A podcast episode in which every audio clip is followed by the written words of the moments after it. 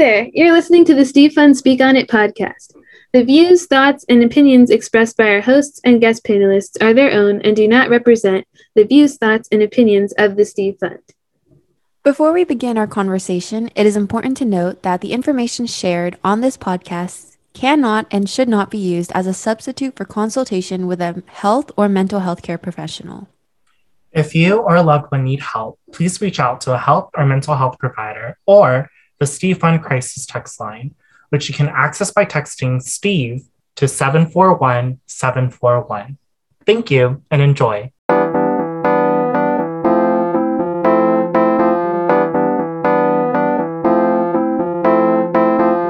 Hi, everyone. Welcome back to Speak On It Season 2 Secrets of Well-Being. In today's episode, we will be discussing social well-being and listening.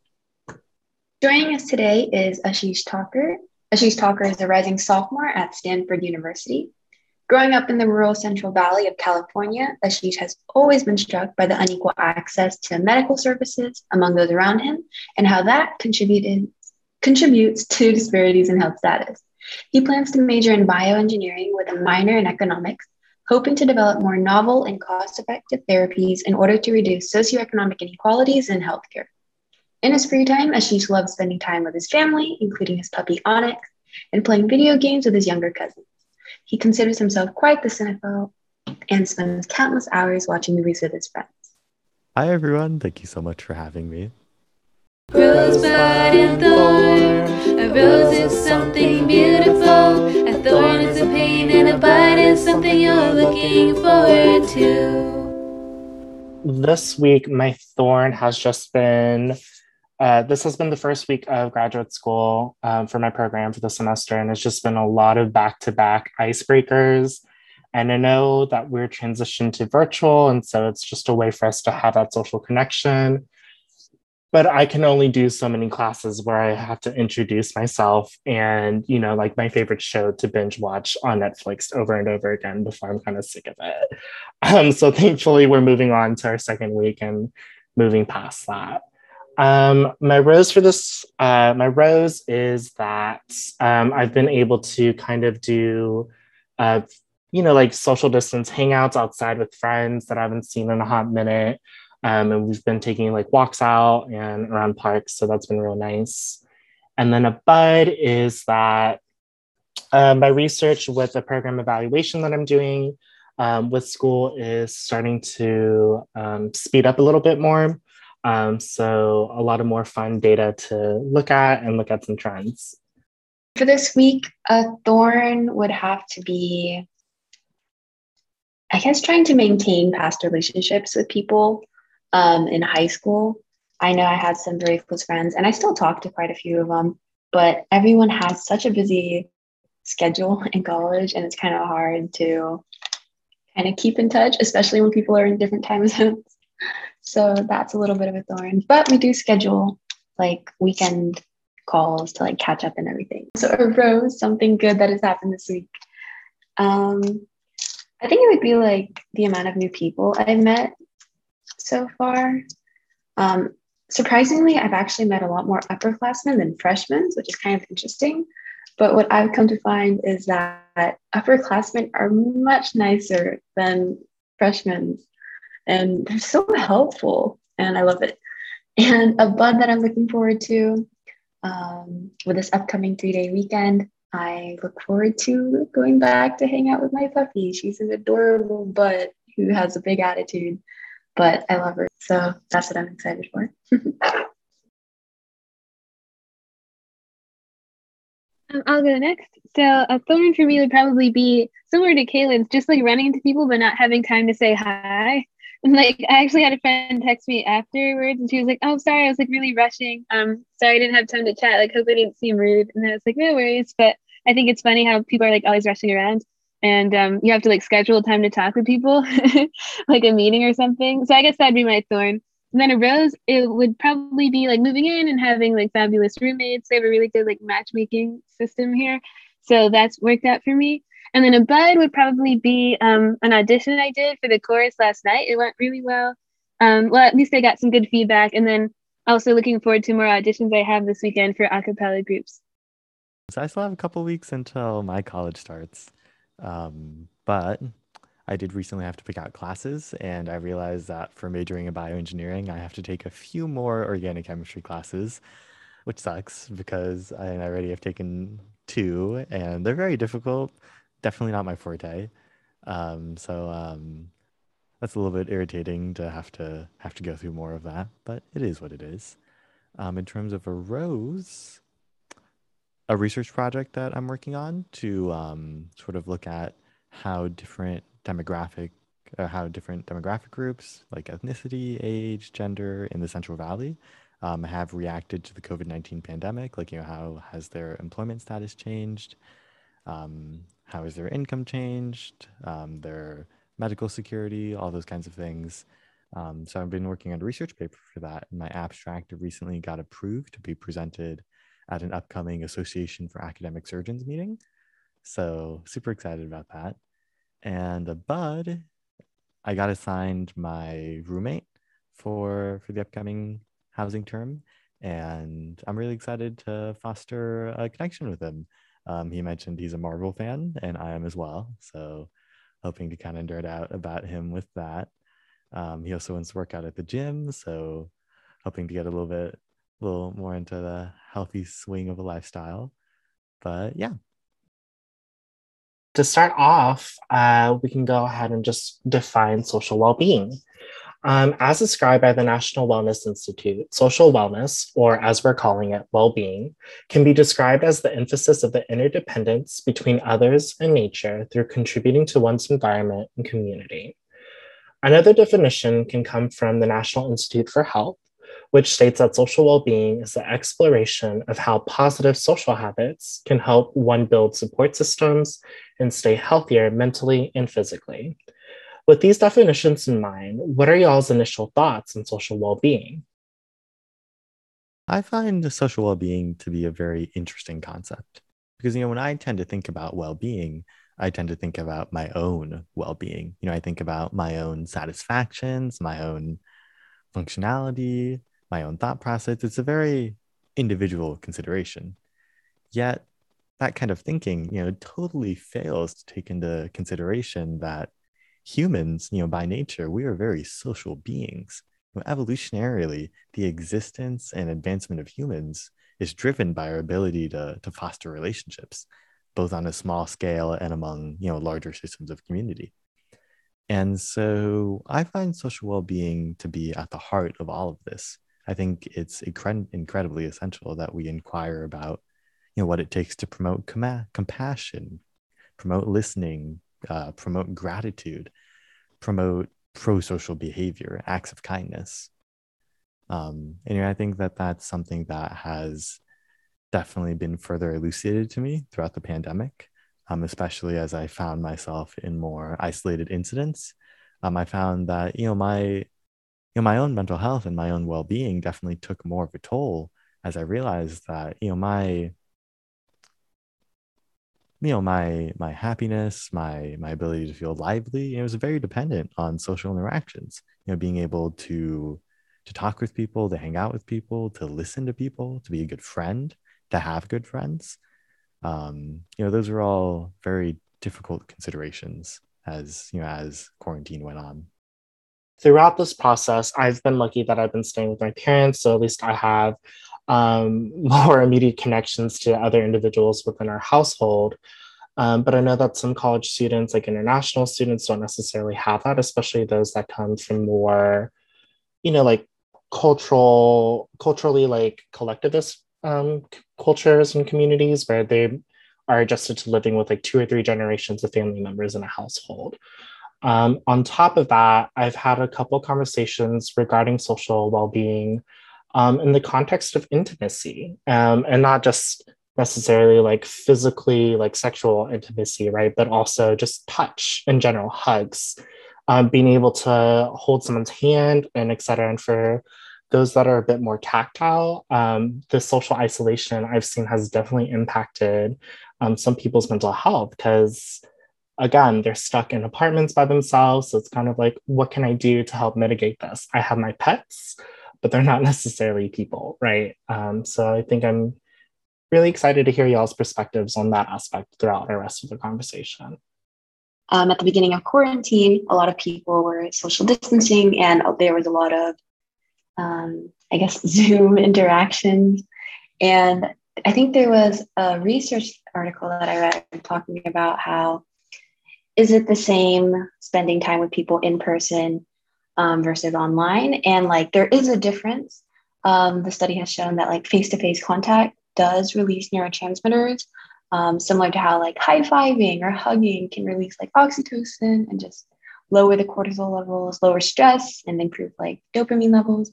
And because humans are mutually dependent on social interactions and everything of the sort, I would say that far too often, especially during COVID, people would forget how important um, maintaining or improving your social well-being is in your life.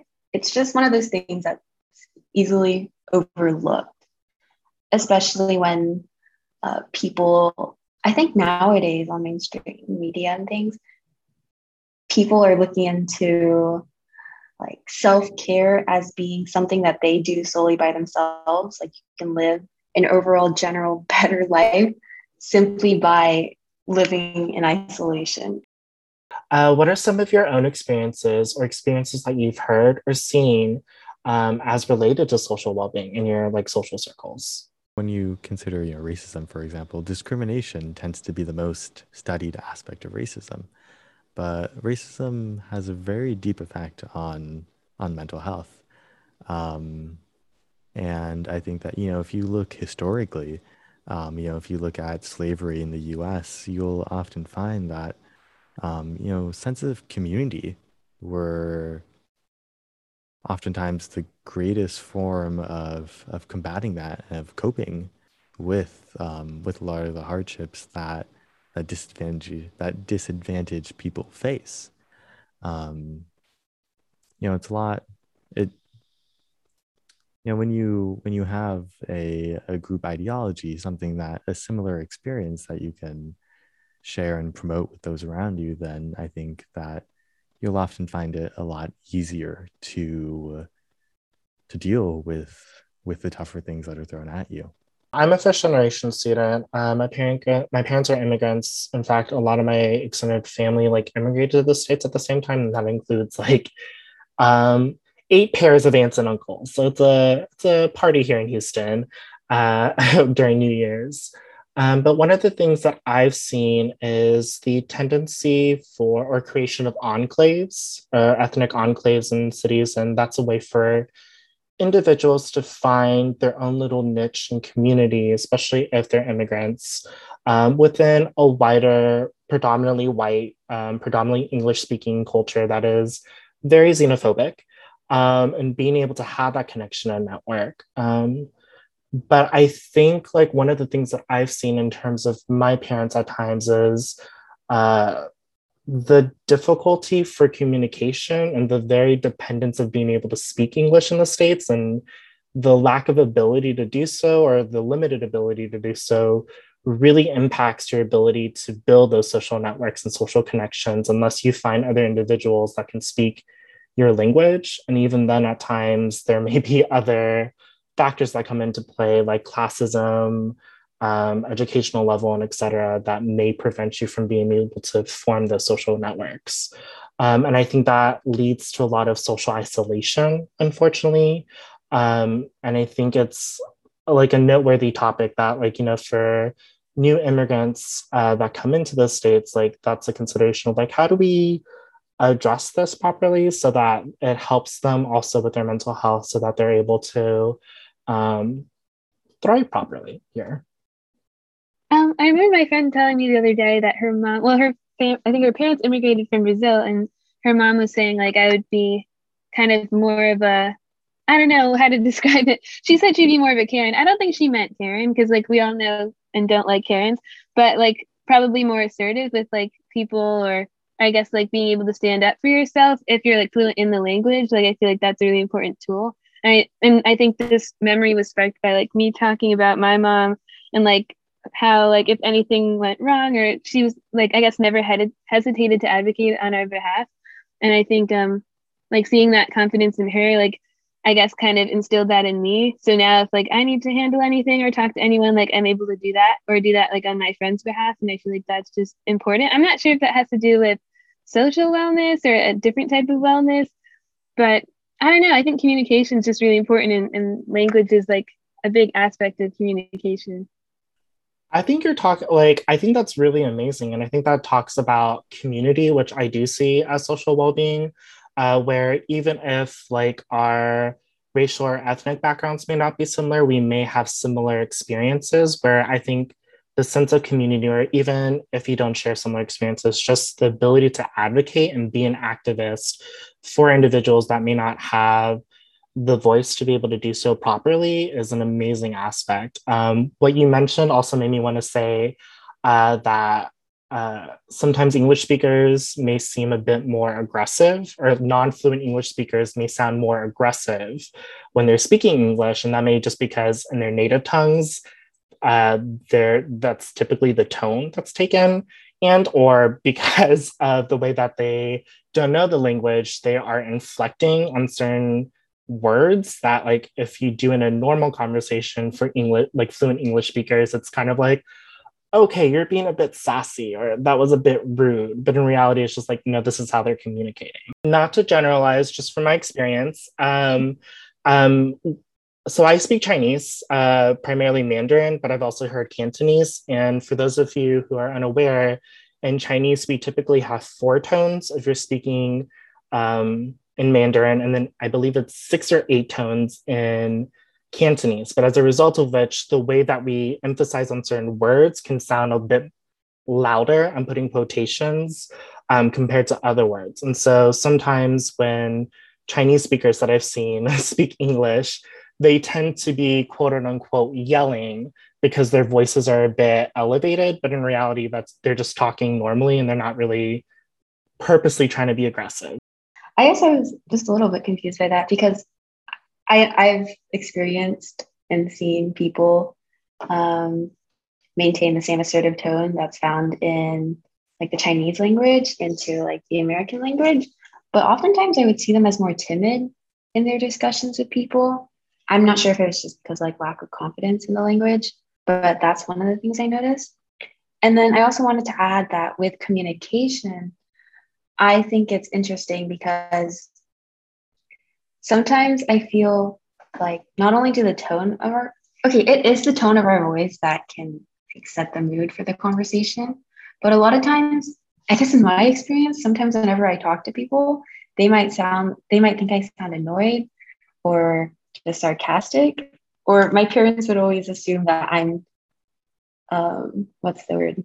I think highly, or I think I'm better than them in my tone of voice. And I'm always kind of confused about how that language is that like a communication issue or like language issue, language barrier, or is that something that has to do with like a cultural thing where children aren't supposed to speak back? Because even if my tone is leveled, I don't. I'm not sure if that's like a cultural thing. I don't want to speak for your parents, but I feel like it's like it could be a combination of things. Um, like one question I can ask is, were you a language broker for your parents growing up? And for people oh. who don't know, a language broker is a person who has to translate for their parents from their native tongue into English and vice versa. Um, typically, when you're a young child, because your parents aren't fluent in English, so that's so, flashbacks for anyone who went to the doctor's office when you're like four or five years old, or let's go older, six or seven years old, and having to translate what the doctor's trying to say or ask your parents. Um, so, that's a language broker. Uh, no, I wasn't a language broker. okay. So, maybe it was like a cultural difference thing, or maybe it's just like a language barrier thing where they're like, oh, that's like a weird word for you to be using that's a bit sassy. Um, like my parents don't like me using like so or okay, like okay, because it's deemed like too sassy and too um, informal um, to be having in a conversation with like a parental unit. What are other like topics or um, themes related to social well-being that y'all have seen or would like to discuss for today? Oh, I actually had one in regards to boundaries and expectations. This one was actually really interesting to me because I know that there are many people in my life who I like to say I know very well. And sometimes it's just difficult for me to assess like, when am I supposed to, I guess, take the initiative to sort of push them in the right direction without overstepping boundaries?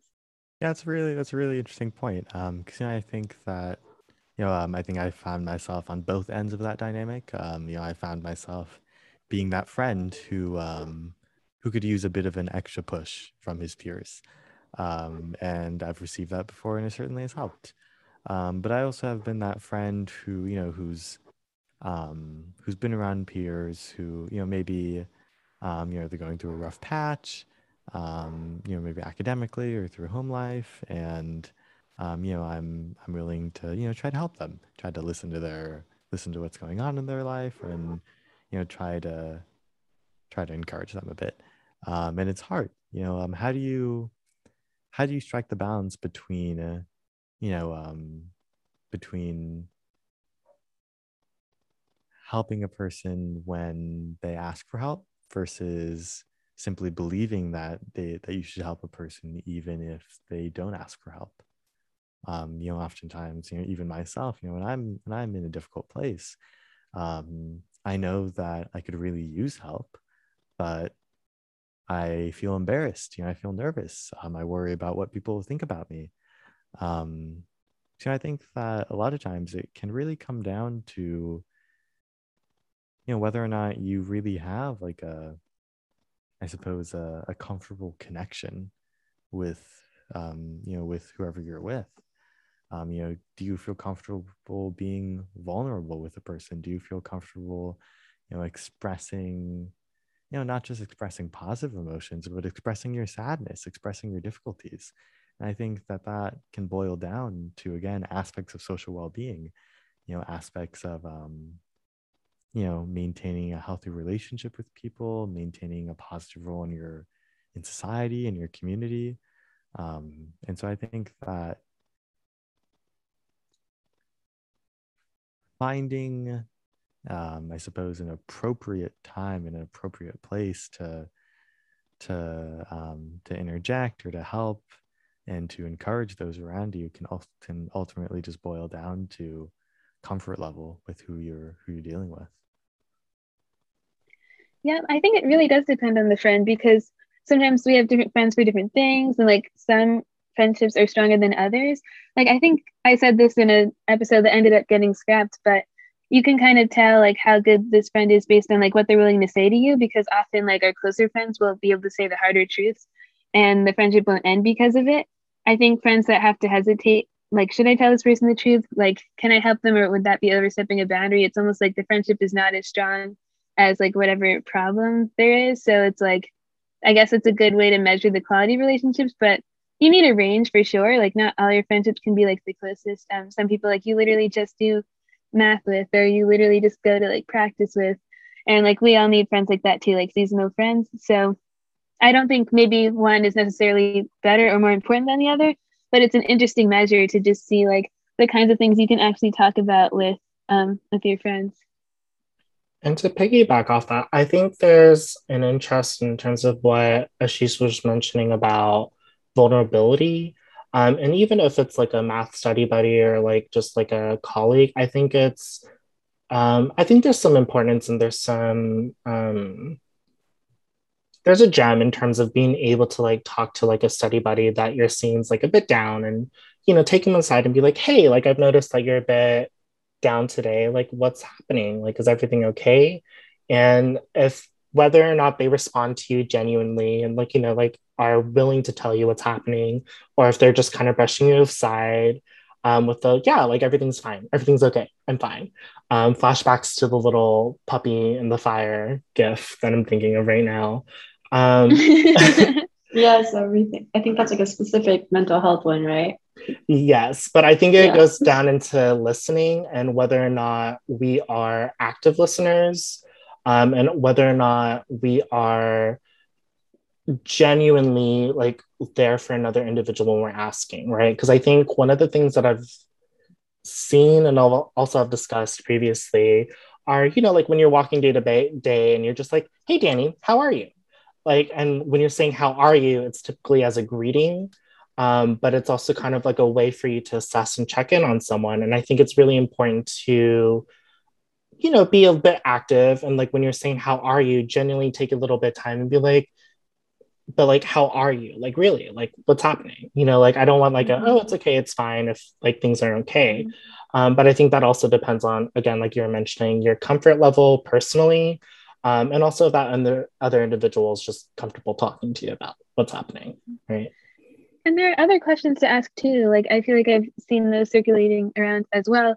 Like, um, I forget. I'm kind of blanking, but like, how are you is, is almost like overused, and it's seen as more of a greeting. So like, if you really want to check in with someone, like there are other questions, or you can like offer to do things for them, or like recommend like shows for them. I don't know. I mean, there are other ways to show that you care. Yeah, there are more than there's definitely more than one way to show that you care, and it doesn't always like require you to ask them to report back to you how they've been feeling or to like make up this like positive version of how they've been feeling. Like there are other ways to be there for people. Yeah, I I like how you guys are talking about asking people like, "Oh, how are you?" and it's sort of just meant to be a common greeting. And whenever people ask how I am, I'm just like, "Oh, like you know, I'm okay." Like everyone says, "How are you?" and you just there's not really much you can go off of. Like you can't just be like, "Oh, I've been having a really tough day." Or actually, maybe some people do that, but I personally don't. I haven't met many people who would openly share any like distress that they're feeling when people ask, How are you? But there are other ways to sort of reach out to someone without asking that, How are you? With like sharing something that made you think of them or asking about their like opinion about a new song. And I feel like those type of conversations or those type of yeah, conversation starters can sort of help people open up and be more vulnerable. And it just provides an easier route for them to do so for me depends on who i'm talking to and usually it's just those friends who i've had established boundaries and expectations with because we've had uh, so what i typically like to do is like i like to check in on my friends. Um, i think i've mentioned this in our previous episode where i'm just like hey like um, i think this is usually before i like spiel or like you know complain or rant at them. So i'll be like hey kaylin like do you have capacity for me to be able to just like complain today or just like share all the things that are stressing me the heck out right now? Um and if he tells tell me no then i'm like okay never mind. I'm gonna respect that, that boundary. But if you tell me yes i'm gonna go off. Um but kind of connected to that sometimes i like taking my friends aside and like hey like so what are our expectations? What are our boundaries in terms of our like relationship? And i know that's kind of clunky and can be awkward for some people but i personally like doing that just to maintain lines and know that like you know like this is a boundary that i want to respect for you. And if you don't want me to consistently like kind of poke the bear when you're in a bad mood and be like how are you? How are you? How are you? Um, and you get upset because i'm constantly checking in on you um, it's a way for them to be like okay like if you really want to check in on me I would prefer that you do it this way. Um, and then I'd be like, okay, like I'll check in on you in whatever manner that you're okay with and comfortable with. Um, and that way I'm ensuring that I can check on you as my friend and maintain that social connection. And we can also maintain your boundaries and your comfortability whilst I'm doing that. Yeah, and uh, um, I think it's really, really great really great point. I guess a question that I might have is, you know, how do you check in on people who who there might be a bit of a communication gap with? Um, I guess um, an example I provide is my dad. Um, my dad grew up um, in a rural village of India with his uh, with his three siblings and his parents. Um, I want to say that his total village had a population of like 50 people, and his family took up like a quarter of that. Um, he moved to the U.S. when he was eight. Um, so um, you know he grew up in uh, Southern California, um, in Orange County, and you know he told me that you know he had like a really really basic understanding of English, but that for like the first like maybe four or five years of being there, um, he had a lot of um, difficulty sort of expressing his emotions. just this idea that you know, because everyone saw him as that kid who could barely speak English, um, you know, no one really made an attempt to really like talk to him. Like, you know, teachers would talk to him about math homework. Um, you know, teachers would talk to him about how school's going, but you know, no one would really, you know, properly take an attempt to like assess on him, check on him, ask him how he's doing. That would be something that he would only maybe find like among his siblings and then like at home. But even so, with his parents, his parents were constantly working. Um, you know, I think both of my grandparents from my dad's side were working about two or three jobs throughout my throughout my parents' childhood just to try to keep them financially afloat. Um, and he said that you know his um, that really only turned around for him not when he got a greater understanding of english because that was something that still took a while but it was when there was a mild influx of um, of indian immigrants to his area. Um, basically you know my my grandfather from my dad's side had encouraged a large group of his friends back at the village to come move to the us and so then he had like an influx of kids around his age who were you know really going through the same things. And he felt that you know his um his ability to express his discomfort his ability to express his difficulties um, was a lot easier when he had people who were willing to like actually properly check on him you know when he had people who you could more easily communicate with. And there weren't even people that he necessarily knew. You know these were kids who he hadn't seen in like five six years um, you know, from a village that he had never visited in quite some time. Um, and so I guess just you know just this idea that you know especially when dealing with you know indigenous with indigenous groups dealing with know people who you know their primary language isn't your primary language how do you how do you check up on a person who you have a communication gap with? Was the question in regards to how to ask someone if they're okay if there's a language barrier?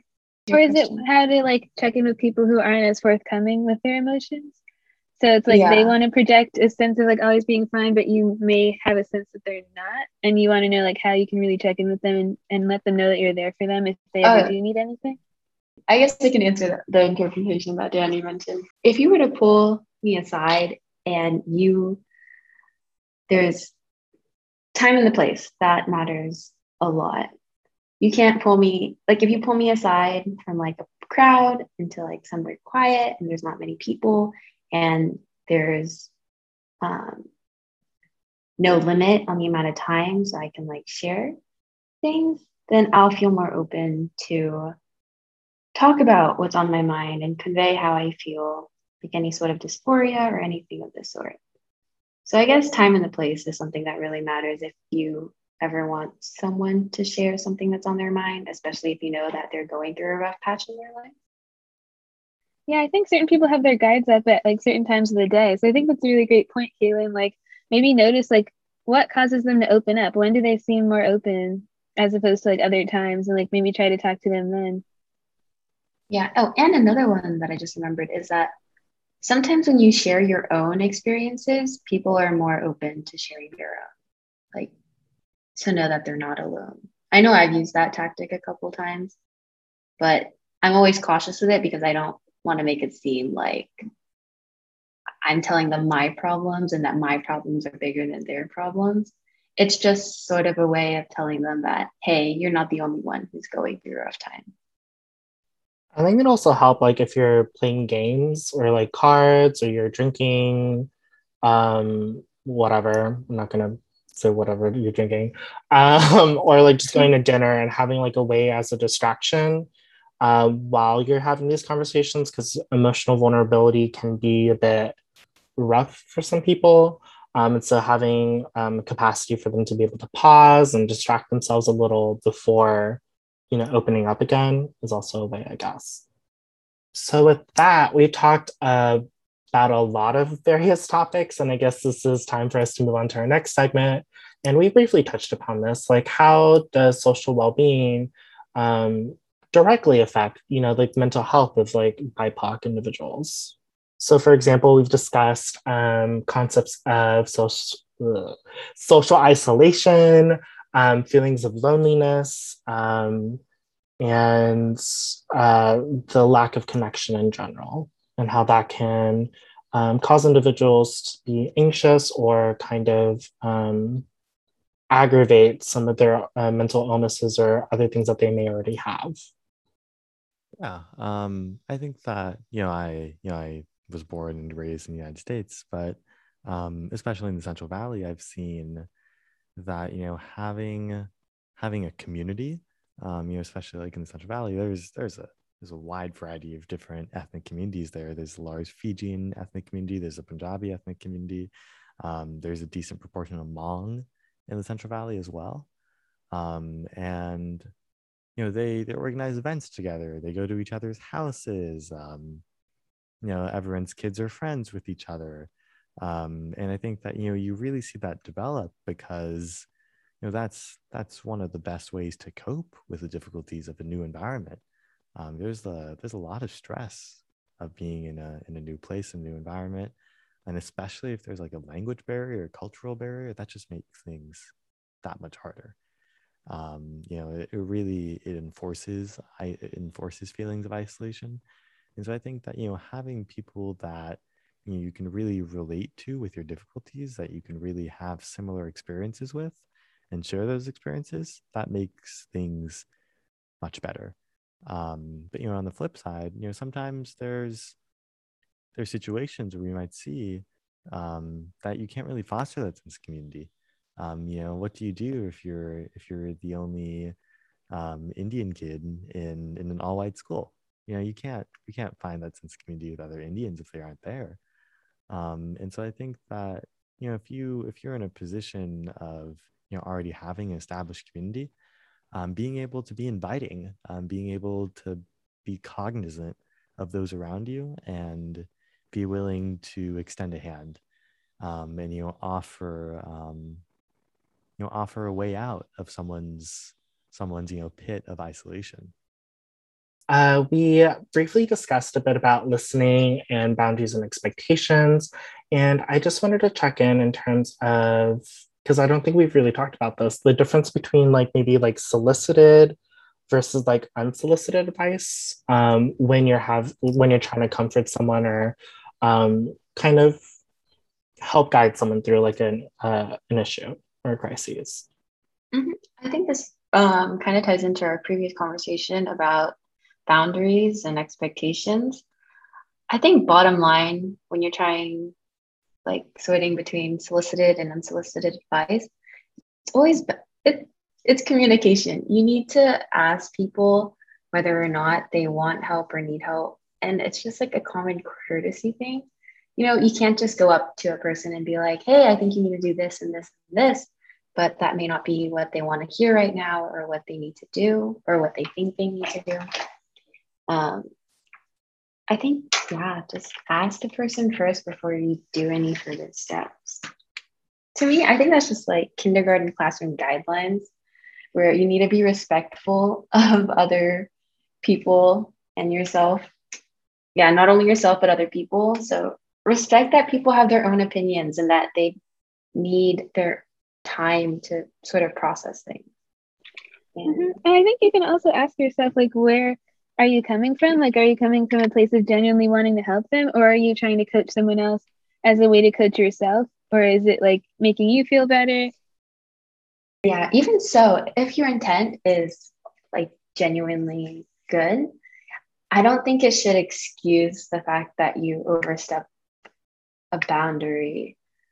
Like, you still need to ask, even if you think it's the right thing to do, you need to ask. It's communication. I don't know what, I don't know. I've just had personal experiences where people just step into my life thinking that they know what's best. And I don't know, it just kind of frustrates me, but I'm learning that sometimes people just aren't emotionally mature to recognize certain stuff. And that's okay. That's okay. People are learning. I'm still learning myself. And yeah, we'll learn together, guys. I love that y'all both mentioned intent because in the realm of public health, there's like a lot of discussions in terms of working with vulnerable populations. And even though you may have good intentions going into a community and asking questions and doing research there, there's a discussion of how invasive are some of these questions, how invasive is your presence in this community, and what are you going to do with the research afterwards right like are you going to do actual sustainable programming and projects to help those communities are you literally just there to data collect right? Because um, that also comes with good intentions, but the aftermaths uh, could actually be more harmful later on, right? Um, so that's like a bigger picture thing. Uh, but going back to like the smaller things that you were mentioning, Kaylin, um, I think it's very important that, you know, like even if you have good intentions, it's just taking a step back, introspecting and ensuring that even if you have good intentions, like what are the after effects, right? Like um, if I tell Ashish, for example, I'm like, I don't know about the shirt you're wearing. I don't think that's like the right shirt to be wearing in this like um, presentation.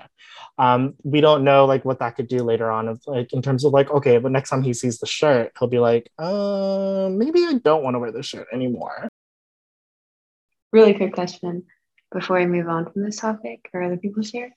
Um, how do you inform people to sort of not provide unsolicited advice without being rude?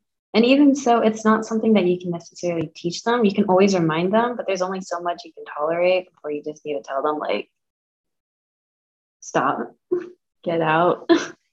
Don't do I'm that. Be real with you, from my experience, it depends on the hierarchy and your power dynamic relationship, and also where you're standing. So, for example, if it was like my supervisor, my PI, a professor that's like kind of giving me unsolicited advice and you know they're responsible for my grades and my letters of recommendation i may not immediately be like like hold out my hand and be like okay thank you but i wasn't asking you anything that i would may potentially do for like colleagues or uh, fellow classmates right? Like i would let them tell me whatever it is that they're giving pause and then maybe come back a different day and be like hey like the other day when you were telling me X, Y, and Z. I appreciated the thought and intention behind it, um, but also it was kind of unappreciated in the context of like, I wasn't really looking for that advice. Um, and I think moving forward, I would just prefer not to have that and just have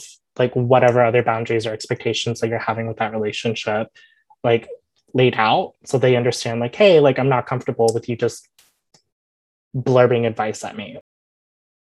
Maybe one thing that might work for people who don't necessarily want to offend the person who's trying to give the unsolicited advice is they could be like, thank you, and then clearly do something else. And so maybe the person who's giving the advice will like see that and be like, oh, they're not listening to me. I feel like when people set try to set boundaries, like boundaries are a good thing, but I think oftentimes people will interpret boundaries as something negative. They think that, oh, they're telling me that they don't want me to do this, it means they must not like me at all. But I believe that setting boundaries is just a healthy way of trying to keep someone in your life than completely cutting them out. Um, a couple years ago, my dad had pulled a back muscle, um, pretty bad pull, and um, he works. Um, you know, he sort of dialed back his pressure now, but um, he works as like a vein specialist. He helps to treat like varicose veins in the leg, um, and his usual practice is like see 50, 60 patients a day. Um, and, you know, but there's a lot of, you know, arm movement, a lot of shoulder movement in what he does. And so, you know, when he, when he sprained his back muscle, um, you know, he was trying to go fully forward, just continuing his work and, you know, thinking that, you know, he didn't need time to rest. And my mom, who also happens to like work with him very closely, um, you know, she told him, she was like, hey, you know, maybe uh, it was, I suppose, a form of unsolicited, unsolicited advice, but she was like, you know, hey, maybe you should consider, you know, dialing back, you know, taking a break from seeing patients for a day or two. You know, we can afford that. It'll be okay. You know, we should really watch for your own health and for your ability to treat your patients. And, you know, my dad took that as like an injury to his pride. He was like, no, don't do that um, I'm okay. I'll be fine. It'll all be fine. Um, you know, my mom ended up going behind his back and ended up canceling his patients anyways. Um, and you know, my dad was upset about that for like three hours. Then he, three hours later, was in a lot of pain and was incredibly thankful that my mom, you know, did that for him. Um, but at the same time, if you really break it down, you know, my mom gave unsolicited advice. My dad tried to put a boundary, and my mom still went around that boundary and in the end it ended up working out. Um so i guess my overall question is you know what do you do if you're in a position like that where you know someone puts a boundary on your on your attempt to advise a person? Um but but you know you and others may have the belief that you know that boundary maybe isn't a proper boundary. I think that really just depends on, again, who the person is that you're kind of doing this with. Like your parents, their husband and wife, and they probably know each other for like a really long time. So they know what's okay and not okay to do with each other. I think for me, it would just be like a pros and cons thing before I would do that. Like, I would have to be, for me personally at least, I would have to be very secure in terms of like, I'm like 100% right. And if I were to cross this boundary, I am like 99.99% sure it's going to go the way that I'm thinking it's going to go. But then there's a conversation of like, will this person feel betrayed that I did whatever it is that I'm doing to like cross that boundary? Um, and I think it's just being able to weigh those things. Um, but I think for me personally, from what I've learned over the years, is just not going to cross those boundaries and just respecting people's autonomy and their decisions and thoughts in terms of like, okay, this is my line, and be like, okay, that's your line. Um, if something similar in the future comes up again that's really similar to this situation, I'm gonna bring up this line again and you know nicely and gently nudge you and be like, why don't we push back the line a little bit or you know change the line um, because clearly last time it wasn't helping. Yeah, and I think it's just important to remember that whenever you do um, have the opportunity, quote unquote, opportunity to overstep someone's boundary, you just need to keep in mind that you're also putting your relationship with them at risk because sometimes people might not take it the right way. I know that a lot of like people my age, whenever they come across like a person who has done them wrong, like one one bad thing that they've done, they just cut them out completely. And sometimes I would think that's a little absurd. I'm like, maybe they had different intentions and everything, but yeah, just be cautious about your relationship. You're putting it at risk if you overstep a boundary. Yeah, and to like share like an, uh, a personal story related to this, I had someone that I knew that was in a relationship where their partner was cheating on them and they were blatantly cheating on them. Um, but this individual still wanted to be in a relationship with this individual. Um, the rest of the friend group obviously was like, that isn't okay. Um, and they tried to talk to this individual and be like, hey, like your partner is a bad person. I don't think it's healthy for you to be in this type of relationship, especially if they're going up around your back in doing this because you're not in an open relationship. And there were concerns of like STIs and other things. Um, and that individual kind of got upset because I think their boundary was like, I don't want people telling me what I can and can't do in my relationships. Um, and they kind of cut off uh, the friendship or kind of put up wa- a lot more walls in those friendships for those individuals that spoke to them. Um, and for the rest of us, we kind of juggled the idea of like, okay, if we speak up as well, then this person's going to put up walls and they're going to socially isolate themselves uh, with this person. Um, so our choices are to, you know, provide the unsolicited advice that we clearly see that they don't want, or still be friends, stay in the background, and be there if things are to go sour, and be there to support them and help them through that circumstance because boundaries are agreements and they also represent trust. And so if you don't have trust in a friendship, like what do you really have, I guess? But I guess if you overstep that, you may not know how it's going to turn out. But I think sometimes it's worth it. Like, I don't know, there's what people say, and then there's also what they show. And sometimes you can see that they need something and they're not willing to say it, but you can just see it, especially if you're close to them. And I feel like if you really care about them, it's your responsibility to act in the way that you best see fit on their behalf just because like they matter to you, like maybe even more than like your own pride or whatever. I don't know. And sometimes I think if some friendships end where you were just trying to help them, like I guess like you kind of have a clear conscience because you know you were just trying to help and do the best you could. But maybe there's a smarter way to go about it. Like I don't know, Jay, if you think this would be a good idea, but like instead of confronting the friend, what if you were confronting like their partner who was cheating? Like what if you just like went after I see you, sh- you shaking your head. Um, why wouldn't you do that?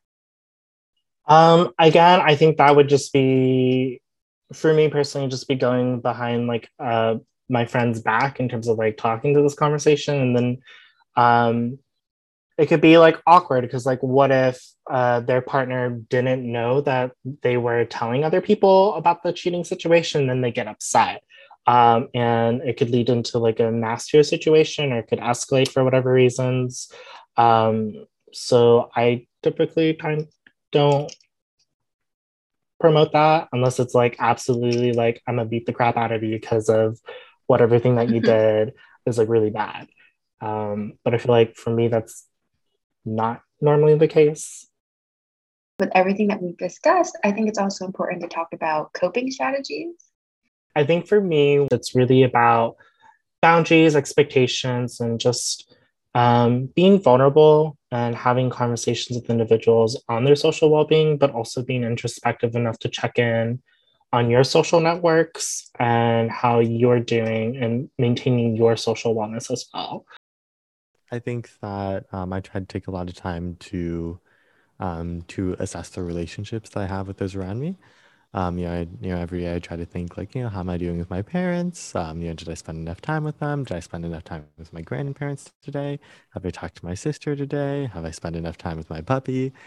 Um, you know, when was the last time I talked to this friend? Um, you know, last time I talked to this other friend, he mentioned he was having a little bit of academic stress. Have I really followed up on him to see how he's doing? Um, I think that there is a lot of value in just taking time to just you know, pause, slow down, and you know, really consider and really think to yourself, like, you know, am I, are my relationships healthy right now? Am I in a healthy relationship, um, you know, with my partner? Am I in a healthy relationship with my friends? Do I have a healthy relationship with my family right now? Um, you know, how am I, how am I being seen by my community right now? What is my, you know, what is my role in sort of this society that I'm involved in at the moment? Um, I think that considering all those things can really go a long way. And I love how you phrased it as like right now, because it kind of implies that relationships are fluid and like they may be healthier sometimes than others. And like there are things you can do to like, I, I guess, bring them to a better place instead of just like, is this a good or a bad person and are they worth cutting off or not? Like, I think that's a lot of what's preached to us on social media, but I don't know if that's like realistic or helpful because like you can cut off a whole person without learning what they were meant to teach you and like becoming a better friend in the process. So, yeah, I, I think that's a really great check in because it's not waiting for anyone else to tell you to do that. Like, that's something that you just prompt yourself to do. And I think that can like really drive you to have like lasting, healthy relationships. So, I think that was a really good reminder. Yeah, and something that I try to do to sort of cope. Um, I try to take this. I try to remind myself um, that I'm grateful for my current relationships with the people I have in my life. Because sometimes it's easy to forget that even the most simplest of relationships, whether it's like with your sister or your brother, like I'm grateful that I can always just call them, even after like, I should probably call them more frequently, but like every other week or so. Yeah, I should probably call them more. But I'm grateful that I have those type of people in my life who I can always just turn to and rant about some friend drama because you know you need someone you need some other friends if you want to talk about your friends. But yeah i think just taking the space for having gratitude for your social current your current social bonds is important to do. And like if there are people who kind of drain your social battery more than others um, or they just like you know talking to them isn't really good for your mental health. You can still love them from a distance. Like maybe just call them every other week instead of every week like instead of cutting them off altogether. With that said it's about time for us to wrap up. Um, but before we do um, just seeing if anyone has like one main takeaway. My main takeaway is sort of that communication is really important and it annoys me that it's really a simple thing that I've heard throughout my life so many times. Like communication is key to like happy and healthy relationships. And it's honestly true. Like it doesn't matter if it's for like an intimate relationship or a simply like platonic friendship. It's important to communicate with people in order to maintain a good social well-being in your life you have to consider not just your own social well-being. You have to be able to sort of consider uh, expand your thought process. Um, because you know on the one hand um, you know your your own social well-being is going to be heavily influenced by the social well-being of those around you. Um, you know you can't um, you know you can't really foster a healthy relationship with those around you if someone around you themselves isn't really doing that well. Um, so just taking the time to be considerate um, and you know of course communication is a major aspect of that. And taking the time to um, you know to check in day by day and um, you know check in as time goes on repeatedly with um, with the people that you want to keep on maintaining closeness with. Um, i think for me it's just um, being able to understand and uh, to piggyback, uh, communicate with your social bonds and relationships as is, and kind of um, discussing the type of relationships that you'll have, and you know, just discussing boundaries and expectations. I really like the idea of like gratitude for people in your life because I think it's so easy to take people for granted and to take advice is like unsolicited and feel like it's extra or you don't need it because um sometimes we just don't really know what we have until it's gone. So I think yeah, just making sure to express gratitude for people in your life, make sure that they know that you appreciate them, um, and just don't take them for granted. I want to add something real quick before we end. Um, with the gratitude for your life, I, as I'm getting older, um, I'm very curious in terms of my relationship with my parents um, and being able to be grateful from the transition from them being primary caretakers to people and being grateful to understanding them as people in general and building those social bonds kind of outside the caretaker relationship, uh, which I find has been very interesting and amazing. Yeah, that is really interesting. Like taking the time to get to know people or see people outside of their roles, like seeing them as people, um, like also like spending time, maybe making it a point to like do a certain activity with them that they really like and you can kind of get to know another side of them with that said, it looks like this is it for today's episode. I want to thank Ashish again for joining us today. Uh, for our audience, please stay tuned as we dive into the other dimensions of well being for the season. And I hope you all have a great day. Um, bye.